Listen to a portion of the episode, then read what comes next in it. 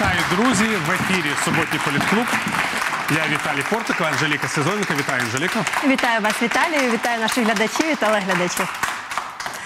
Отже, тиждень був насичений на політичні події. Він дарував нам багато інформаційних приводів. Ми, як завжди, слідкували за усім найважливішим. Тому про такі найважливіші топ-теми пропоную, як завжди, обговорити і сьогодні. Ну, розпочнемо, звичайно, з найхвилюючої теми для всіх українців і для України, адже вирішуватиметься доля нашої держави. Це нормандська зустріч 9 грудня. Нормандська четвірка збереться у Парижі. Володимир Зеленський, наш президент, е, раніше заявляв про те, що вже перемога, навіть сама можливість зустрічі. Е, Окрім того, він сказав цього тижня, що на зустрічі будуть розглядатись зокрема питання саме з комюніки, яке було ухвалено ще 2 вересня, е, і е, що саме такий документ планують і підписати. Потім нещодавно міністр закордонних справ України Вадим Пристайко пояснив, що саме було в тексті комюніки, розсекретив, так би мовити, і сказав, що це комюніки воно дуже стримане і неамбітне для України. Зокрема, там будуть фіксувати успішність розведення сил. Також е, пропонують е, домовитись про наступне розведення і про обмін полоненими.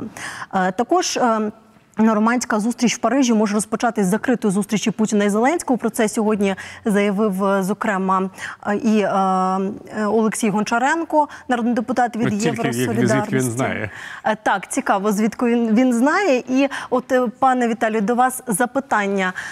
Як ви вважаєте, от Володимир Зеленський раніше говорив про те, що він не проти віч навіч зустрітися з Путіним, він не боїться. Чи варто йому бути таким амбітним і самовпевненим? І чи не перетвориться зустріч тет-а-тет Путіна і Зеленського на таку блискучу можливість для Путіна все ж таки скористатися цим і використати це в власних інтересах, дотиснути Зеленського? Ви знаєте, тут я хочу почати от з чого. Що я, скажімо, на відміну від Володимира Зеленського, зовсім не вважаю, що саме проведення нормандської зустрічі є перемогою. Тому що вся проблема Володимира Зеленського в тому, що він, на відміну на- від мене, не стежив за українськими політичними подіями приблизно до 2019 року. Скажімо так, що він зацікавився українською політикою 1 січня 2019 року. А до цього часу він жив своїм досить успішним, досить цікавим життям телевізійного коміка. Так от, людина, яка цікавилась політикою до 2019 року, вона мала б задатися питанням: а чому взагалі ці зустрічі насправді не відбувалися? Чому остання зустріч відбулася 2016 року і не призвела до ніяких серйозних позитивних наслідків? І я можу вам сказати, чому. Тому що на такій зустрічі є, так би мовити, два виходи. Один вихід це капітуляція. Капітуляція в широкому сенсі слова, тобто піти на російські умови. От ми зараз знаємо, які умови висуває Володимир Путін. Це і прямі перемовини з е, керівниками маріонетських адміністрацій цих так званих народних республік. Е, Це зміни в українську конституцію, які б зафіксували особливий статус окупованих районів. Це е, погодження з відмовою України від її позовів, позовів до міжнародних арбітражів з приводу газу, хоча не зрозуміло, яке це має відношення до романської зустрічі, але Путін про весь час про це говорить. Це і те, щоб Україна купувала російський газ і погодилися на російські умови транзиту по українській газотранспортній системі. Ось є такі умови. І їх може бути більше. Ми зараз говоримо тільки про те, що ми з вами чули з новин, те, що можемо озвучити. Але зрозуміло, що якщо ти ухвалюєш ці умови, Україна перестає бути суверенною державою, ти отримуєш ще вибух в самій Україні. Це один варіант. Є другий варіант, другий коридор. Ні з чим не погоджуватись. Те, що зробив е, Петро Порошенко 2016 року, і те, що може зробити Володимир Зеленський 2019 року. Може зробити, звичайно, я вважаю, що абсолютно може. Чому він має з цим погоджуватися? В нього свій порядок денний. Але виникає питання: а реакція Росії якою? От ти не погодився. І що Росія сказала: ну хорошо, дуже приємно, ви не погодилися, ну і не погодилися. Ми ж бачили, що було 2016 року. Після цієї невдалої зустрічі було загострення ситуації. Тобто, можлива ескалація? Так, тому що Росія завжди як вони там в Кремлі міркують. Ну, якщо ми щось запропонували, а вони не погодились, значить ми недостатньо на них тиснули. Ми маємо їм якось пояснити, щоб вони погодилися. Значить, вони по-хорошому не розумієте, будемо зараз говорити самим по-плохому. Саме тому, в принципі, Петро Порошенко, як досвідчений дипломат, він зробив з цього висновок. Це для нього теж було непросто, тому що він рівно так хотів домовитися з Путіним, як сьогодні бажає Зеленський. Пам'ятаєте, 14-й рік, домовленості, нормандський формат, ця зустріч в Нормандії, початок цієї мінської групи. Все було завтра домовимось. Він зрозумів, що питання навіть не в тому. Що він не може домовитися з Путіним. А питання в тому, що коли він не може домовитися з Путіним, Путін починає тиснути набагато більш інтенсивно, ніж це було дотепер. І який вихід з цієї ситуації? Ну, який вихід? Ну, треба якось як від чуми бігати.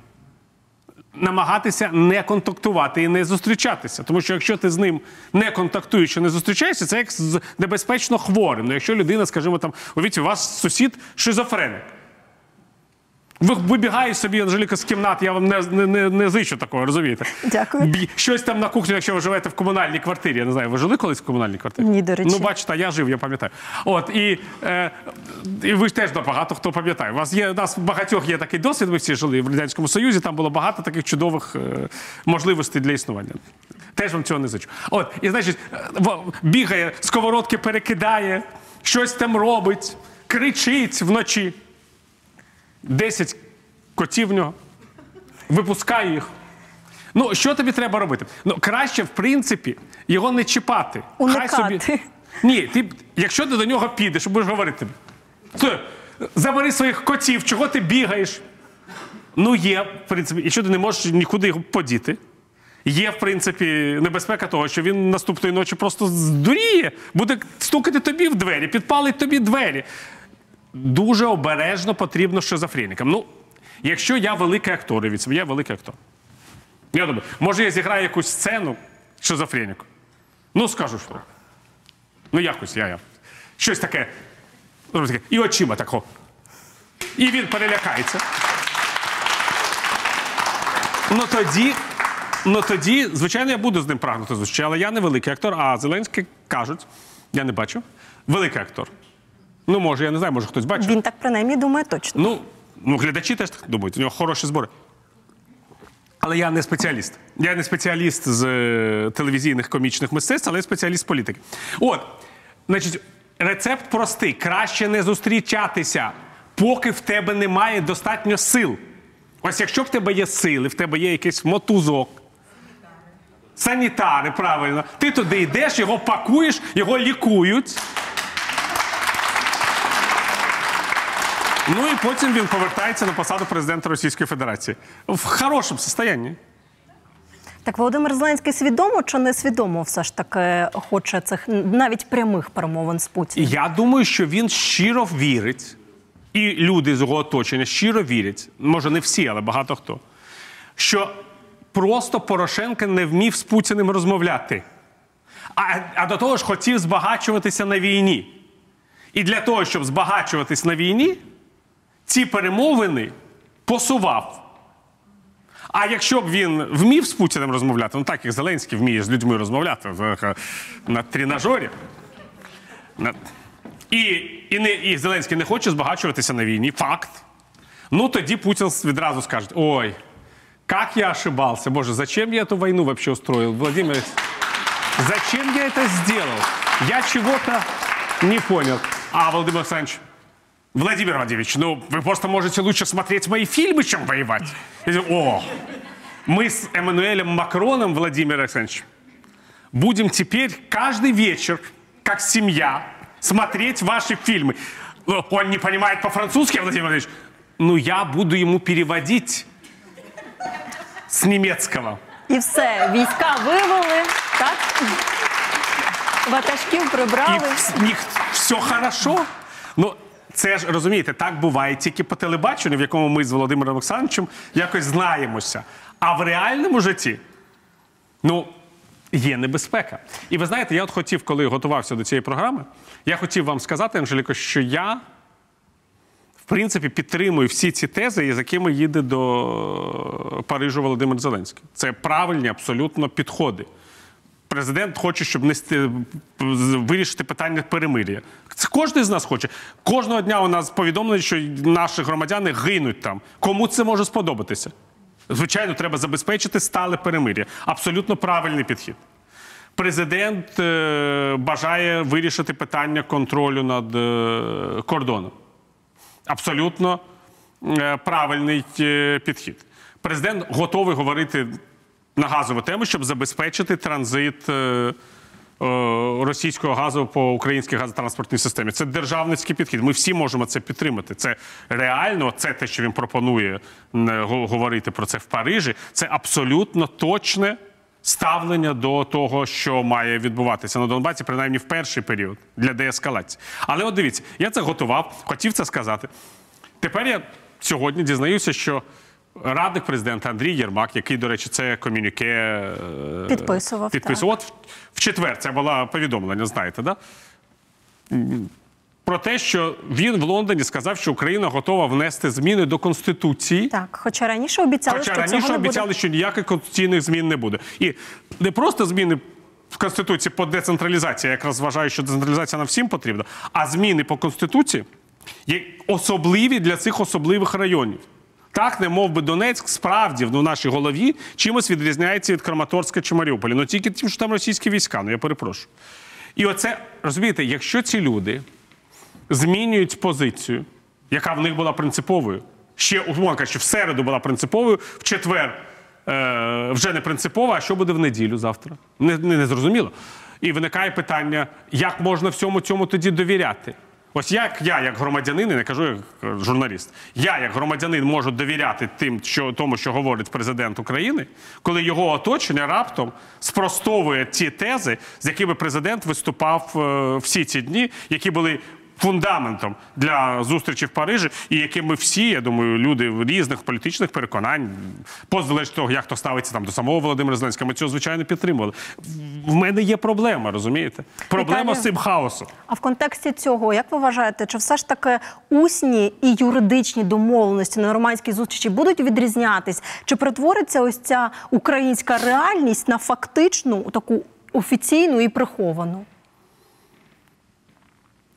Розумієте, мені дуже важко сказати, що е, е, е, відбудеться з результатами нормандської зустрічі. Тому що ми цього в принципі не розуміємо.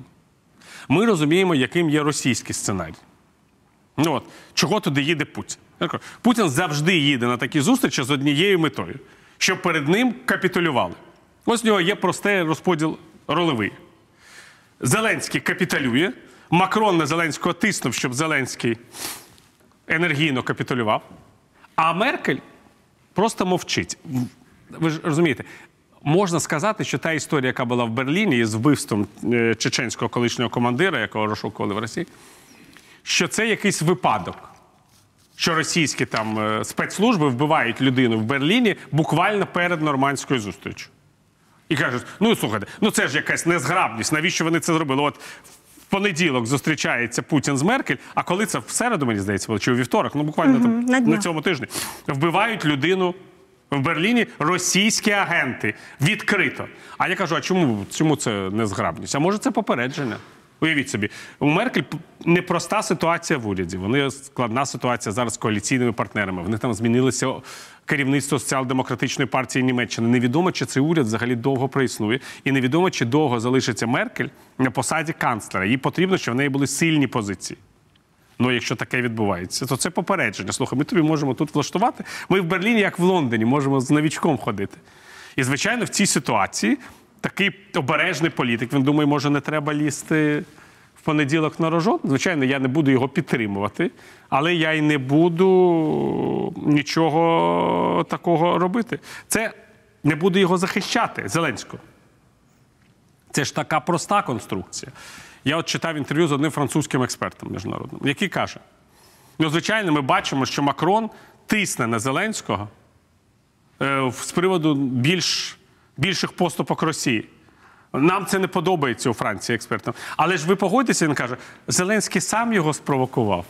Якщо він так натяжів до цієї нормандської зустрічі, до цих переговорів, він би не дав би Макрону можливості на нього тиснути в цьому форматі. А так він фактично надав всі можливості. Так от це вам путінський сценарій. Є сценарій Зеленського, що Зеленський їде, і хоча б про якийсь мінімум за допомогою Макрона і Меркель домовляється, що не будуть стріляти, що вирішить питання там транзиту газу, скажімо, і що вирішить питання контролю над е, кордоном. Хоча я не уявляю, як, тому що контроль над кордоном за мінськими угодами після виборів.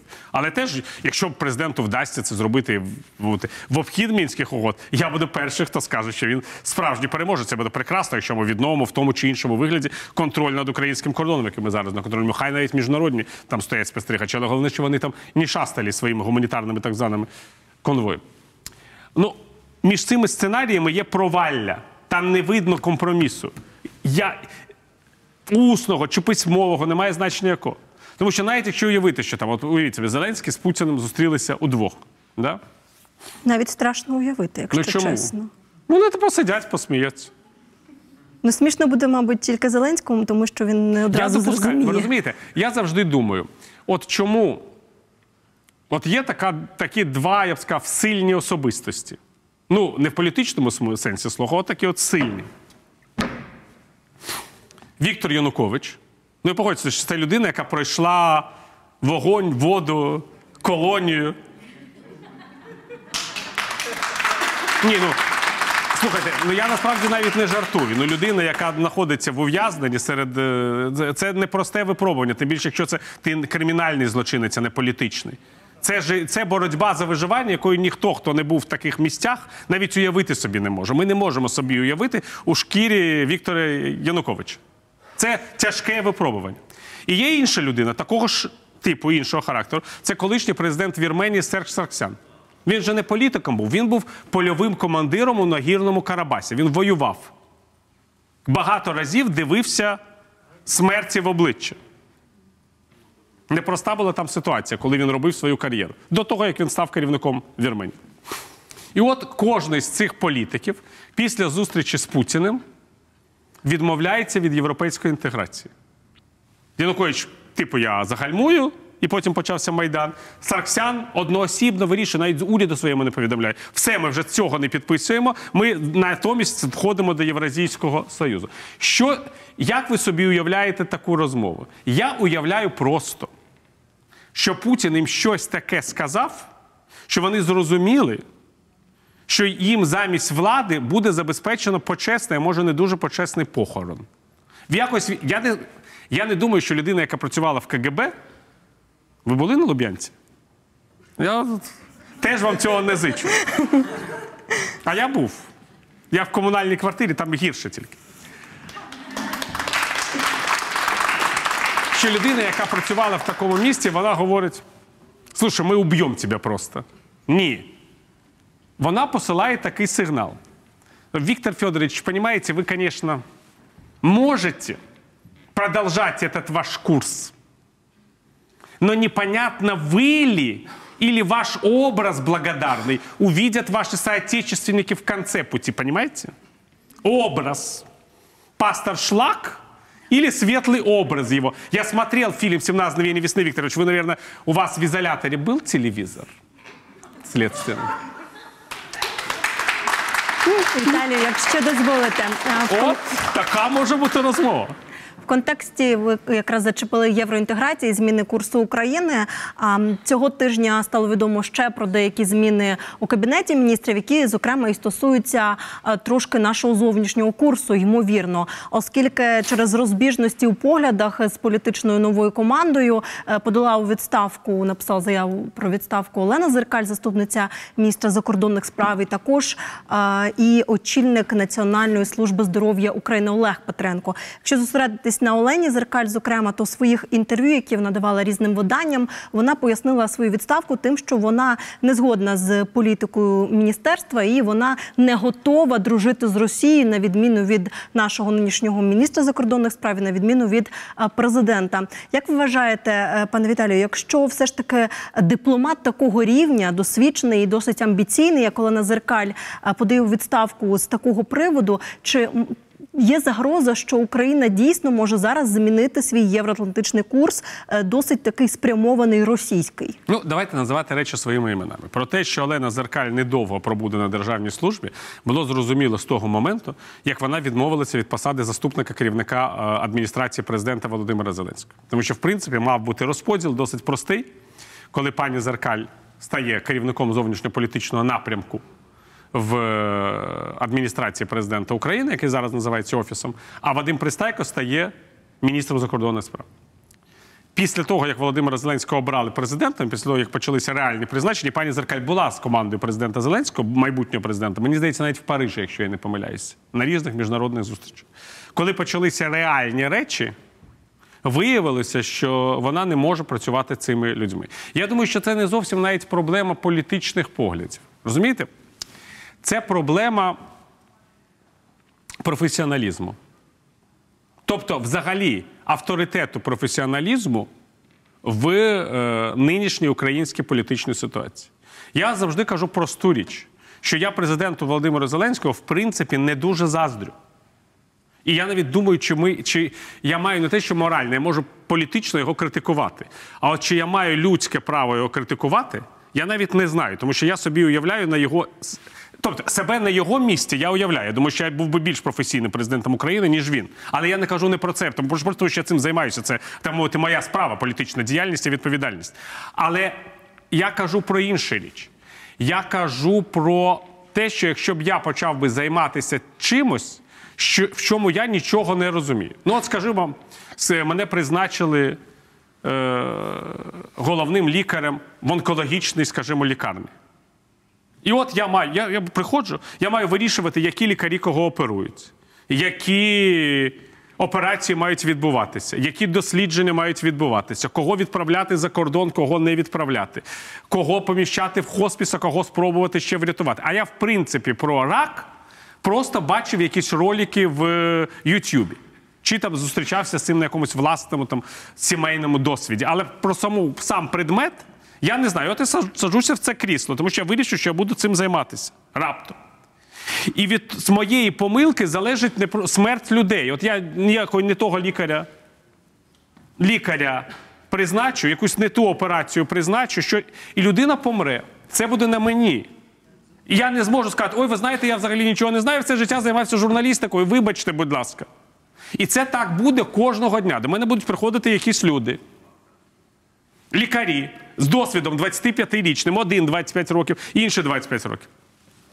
Я взагалі не буду знати, що мені робити. Знаєте, що я зроблю? Що? Я запрошу вас на посаду заступника головного лікаря. Тому що ми з вами можемо хоча б говорити про журналістику. І ви будете в такому самому стані, як я. Але ви будете мені щось радити, ходити з лікарями розмовляти. Будете теж робити помилки. Світогляд хоча б А от з'явиться собі, що серед нас є отам десь в цій лікарні доктор Дзеркаль, яка оперує 30 років. Ну, розумієте? Ось вам вся історія. Ми можемо це продовжити після нашої е, паузи, але це те, що ви маєте просто зрозуміти. Я думаю, що це визначило позицію пані Зеркалі у її кадрових рішеннях. Зараз у нас будуть запитання від наших глядачів, шановних. Будь ласка. Будь ласка, так. Ну, давайте. Ні, давайте пані. Ну, будемо джентльменами. Да? Ну, Добрый вечер. Я прошу прощения, мне удобно и на русском. пожалуйста. А, Я видела на днях обращение э, депутата Верховной Рады, представителя власти, к премьер-министру Алексею Гончаруку. Он открыто его призывал уйти в отставку. Вот как вы считаете, насколько эффективно правительство э, Гончарука и э, стоит ли так рано делать оценку, и насколько долго он продержится в кресле премьера? Дивіться, рейтинг президента Зеленського зараз дуже серйозно впав. Це високий рейтинг, 52%, мені здається, так? Це високий рейтинг для будь-якого політика. Але якщо ви е, зрозуміти, що цей рейтинг впав за останні місяці на 21 пункт, то ми маємо зрозуміти, якщо, якщо за наступні два місяці відбудеться таке ж падіння рейтингу, від влади нічого не залишиться, тому що влада фактично тримається виключно на рейтинзі президента. Цих людей більше нічого не об'єднує. У них немає спільних політичних поглядів. Це дуже різні люди. Там є українські патріоти, а є відверті українофоби. Є люди, які мають якісь технократичні здібності, а є просто шарлатани і імітатори. І все це в одному флаконі. Так дуже часто буває, що в якийсь флакон з духами чогось чи хтось щось долив. Ну, не зовсім те. От, і що в цій ситуації робити? Почати критикувати уряд. Це уряд поганий. президент Зеленський довірив цьому уряду такі важливі речі, а вони не справляються. Ну так давайте новий уряд краще. Ми вчимося, тепер будуть кращі міністри. І так, в принципі, можна кожні півроку змінювати урядовців. Поки що ми, в принципі, не бачили величезних досягнень від цього уряду, але ми знаємо одну річ: що на знаходження до бюджету в той час, коли прем'єр-міністром України працює пан Гончарук, вони ж зменшуються. Ми бачили, які вже були проблеми, коли людям перестали виплачувати лікарняні. Це все бюджетні проблеми. Питання е, зменшення житлово-комунальних тарифів уряд не вирішив. Я не кажу, що він міг вирішити, але це була одна з обіцянок президента Володимира Зеленського. Люди в це вірили, не усвідомлюючи, що тарифи не будуть зменшуватися. Вже ні. Тільки шляхом інфляції, девальвації національної валюти. Але це теж відповідальність уряду, правда, в цій е, ситуації. Зараз, от грудень місяць, за кілька днів, я не знаю, там буквально, люди отримують платіжки за листопад. Це вже повний місяць опалення. Це вам буде не жовтневі платіжки. І ми всі побачимо, якою є реальність, яку не можна змінити жодним бюлетенем. Але відповідальність буде покладена на уряд. Потім є ще багато речей з урядом. Ну, уряд ініціює там, скажімо, земельну реформу. Президент її підтримує, але виконання на е, це на боці відповідальності уряду. У нас 73% людей не підтримують продаж землі. Це приблизно електорат Володимира Зеленського. Приватизація. Уряд готується до приватизації промислових об'єктів. У нас більшість людей не підтримує приватизацію великих підприємств. Ну так сталося. У нас таке суспільство. Тут розумієте, можна вийти, отримати владу просто тому, що люди вірять в якісь дивовижні речі. От умовно кажучи, що телевізійний актор може бути хорошим президентом. Вони в це повірили. Але потім, коли ти стаєш президентом, ти ж з цими людьми опиняєшся один на одинці з їхніми бажаннями і з їхньою вірою в те, чого не буде ніколи. І тобі потрібно на когось е, від- відповідальність покладати, щоб е, тебе не винесли з президентської резиденції. Пам'ятаєте, у нас був президент, який у нас вважається кращим президентом багатьма людьми. Я до них не належу, але я знаю, що багато хто. Леонід Данілович Кучма. Він прем'єр-міністрів змінював кожні там рік, півтора. Одного за те, що той політичний імідж собі будував, другого за те, що той корупціонер був, третього просто тому, що хотів змінити, четвертого, тому що перейшов в опозицію. І е, добре ставився до Юлії Тимошенка. П'ятого, тому що був е, є дуже нудний. Шостого вже не зміг змінити, але тут почався Майдан 2004 року. Це мені здається, я не всіх перерахував. Весь час були винні уряди. А Леонід Данілович це ж просто гарант нашої стабільності. І так люди досі думають.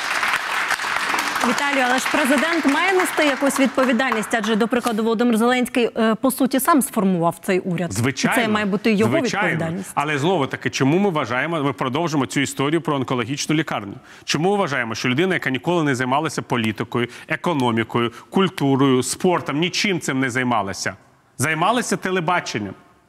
Дуже вузька, повірте мені. Ну ми ж тут з вами теж не на е, е, фабриці текстильній.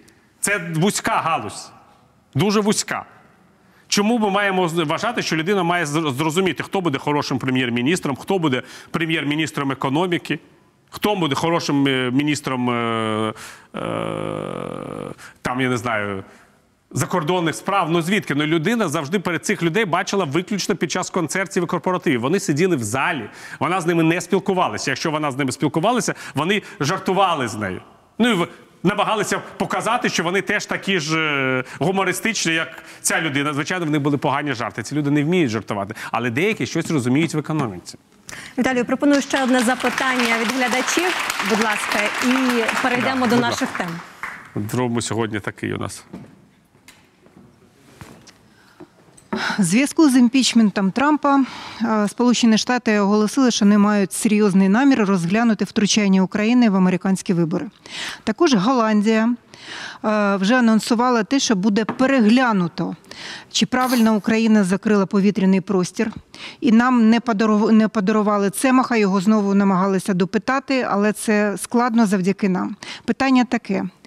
Може так статися, що санкції міжнародні з боку Америки та Європи будуть оголошені проти нас, проти України. Я вважаю, що не може. Більше того, я бачу, що в Сполучених Штатах зараз навіть оці всі слухання вони призводять до того, що всі погоджуються навіть на рівні Сенату, що українського втручання в американські вибори не було. Тому що втручання в вибори, коли мова йде про Росію, це абсолютно конкретні зрозумілі дії.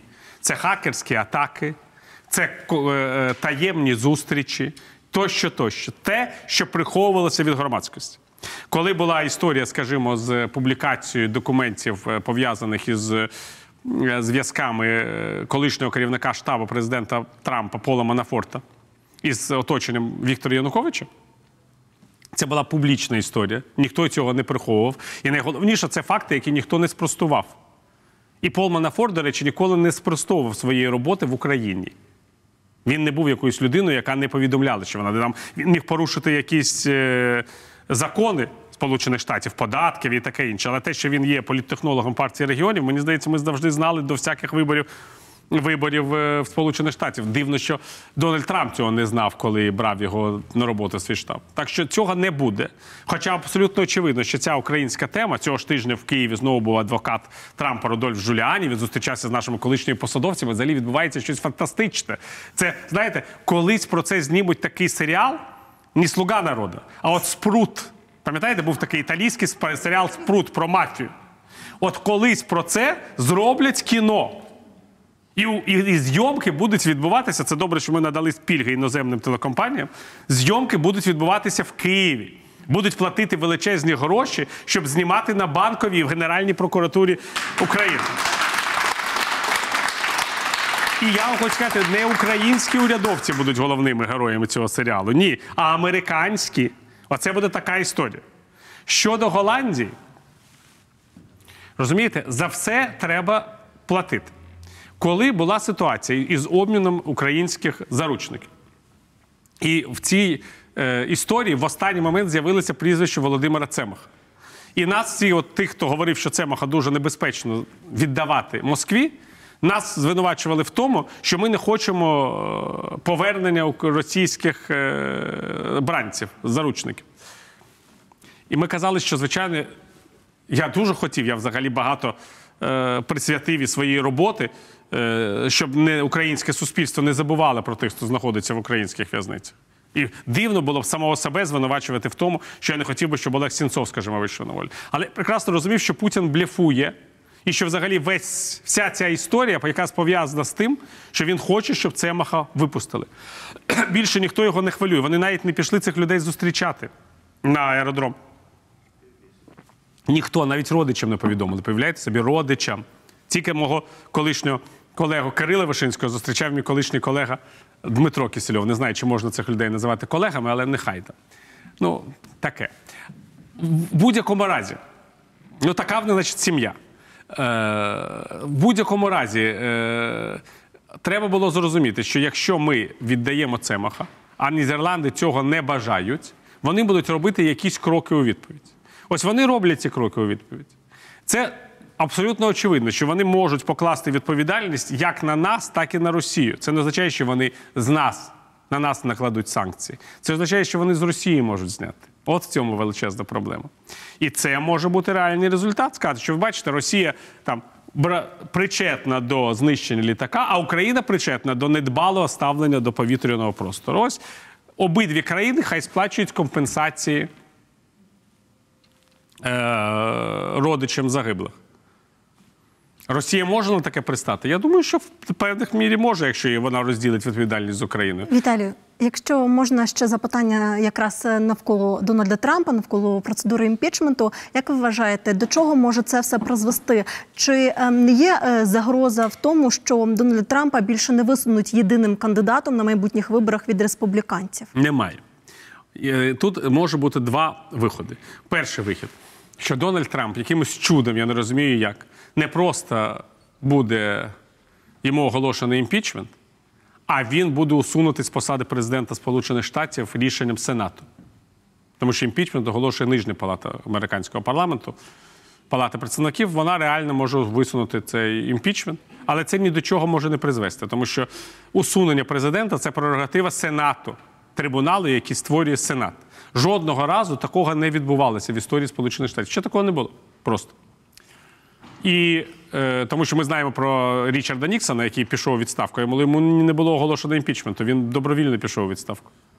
Розумієте? Е, Ми не знаємо, що було б далі в результаті е, от цього всього процесу. У Сенаті більшість республіканська, вона, в принципі, не зацікавлена в такому розвитку подій. Якщо не буде Дональд Трамп усунути з посади Сенатом, він буде балотуватися на посаду президента від республіканської партії. Я в цьому впевнений. Там нема кого, когось, хто може кинути йому виклик. Це один варіант. Інший варіант дійсно виникає: що буде, якщо Дональд Трамп буде усунути з посади? Чи буде він балотуватися, чи ні? В принципі, ніяких юридичних причин, які б не дозволили йому балотуватися, не існує. Якщо не буде якогось реального процесу, в якому він буде брати участь як підозрюваний, як обвинувачений. Він може абсолютно спокійно висунути свою кандидатуру на номінації в республіканській партії. І він може перемогти на цій номінації. І це теж, тобто, ми не знаємо. Ми абсолютно, ви розумієте, ми зараз живемо в світі, і це стосується і Сполучених Штатів, і України, і Великої Британії, і інших країн, в якому ми, в принципі, ніколи не жили. Немає прецедентів. Ніколи Україну не очолювала людина з телевізійного світу. Ніколи не було в Сполучених Штатів от така ситуація, коли людина практично ігнорує всі норми американської політики і нічого не відбувається. Вона не несе відповідальність. Її захищають у власній партії. Ніколи не було, щоб країна там виходила з Європейського Союзу. Жодна країна не виходила з Європейського Союзу. Те, що робить Велика Британія, це величезний політичний економічний експеримент. Ми не знаємо наслідків. Може бути так, а може бути абсолютно навпаки. Якщо ми вже зачепили тему міжнародну, все ж таки для безпеки України для нас важлива звичайно євроатлантична інтеграція. І в контексті цього е, сьогодні завершився ювілейний саміт е, НАТО в Лондоні. І, от, е, зокрема, для України, як зазначають багато хто з експертів, були якісь певні сумні заяви звідти, без такі безперспективні трошки. От, зокрема, заява генсека НАТО Єнса Столтенберга з приводу того, що в НАТО готові до діалогу з Росією. Також президент Польщі Анджей Дуда погодився з е, певними заявами Еммануеля Макрона з приводу того, що Росія не несе загрозу для НАТО, не є її ворогом. Е, Чи можна вважати, що члени Північно-Атлантичного альянсу відвернулись від України і збираються послабити тиск на Росію? Знаєте, я думаю, що ми маємо з вами усвідомлювати дуже просту річ. Не всі, я б сказав, зовнішньополітичні події пов'язані виключно з нашою країною. От дійсно, я теж помітив заяву президента Франції, коли він говорив про те, що Росія не ворог НАТО. Я помітив заяву президента Польщі, коли він сказав, що Росія не ворог НАТО. Але ж ми маємо розуміти, що всі ці люди намагаються вибудувати свої стосунки із президентом Сполучених Штатів. Від цієї підтримки, від підтримки Сполучених Штатів, дуже сильно залежать і позиції Еммануеля Макрона в Європі, і позиції, тим більш е, Анджея Дуди, і взагалі Польщі в Європі. Іншого президента Сполучених Штатів у них немає. Якщо президент Сполучених Штатів хоче домовлятися з Росією, а вони готові до гострої конфронтації з Росією, невідомо, як будуть складатися американсько-польські стосунки. А Америка зараз та країна, яка об'єктивно забезпечує безпеку Польщі у тій ситуації, яка існує на, е, на сході, на е, східних кордонах Польщі. Тому що якщо ми думаємо, що поляки не бачать, що відбувається з Україною, вони все прекрасно бачать. І вони не можуть розраховувати просто на себе. І це видно по українському результату, і просто на НАТО, тому що ми знову таки ми не знаємо. От просто ми не знаємо. Як буде діяти НАТО в, в разі, якщо російські війська чи якісь там зелені чоловічки, чи ще хтось з'являться, скажімо, там на території Польщі, чи Латвії, чи Литви, Естонії? Ми впевнені теоретично, що НАТО задіє статтю 6 свого, е, свого статуту і почне допомагати цим країнам. Але ж ми теоретично вважали, що і Будапештський меморандум буде виконуватися. Про нього, до речі, не згадали на От, саміті от. НАТО про 25-ту Це річницю. ж все розумієте, гола теорія. А тепер починається практика. Ось, скажімо, російські війська, умовно кажучи, в місті Ельблонг, і керівництво НАТО починає думати. Чи можна вступати взагалі у реальний військовий конфлікт з ядерною державою? Чи варто все ж таки провести якісь перемовини, оголосити нові санкції, не дозволити те, дозволити це? І так, поки вони будуть думати, росіяни вже будуть у Гданську. Я вам нагадаю, що у Польщі і у Росії є спільний кордон. Це, ми не відділяємо Польщу від Росії, її ніхто не відділяє від Росії. Є Калінінградська область, де стоїть Балтійський флот, ракети, воно все нашпиговане.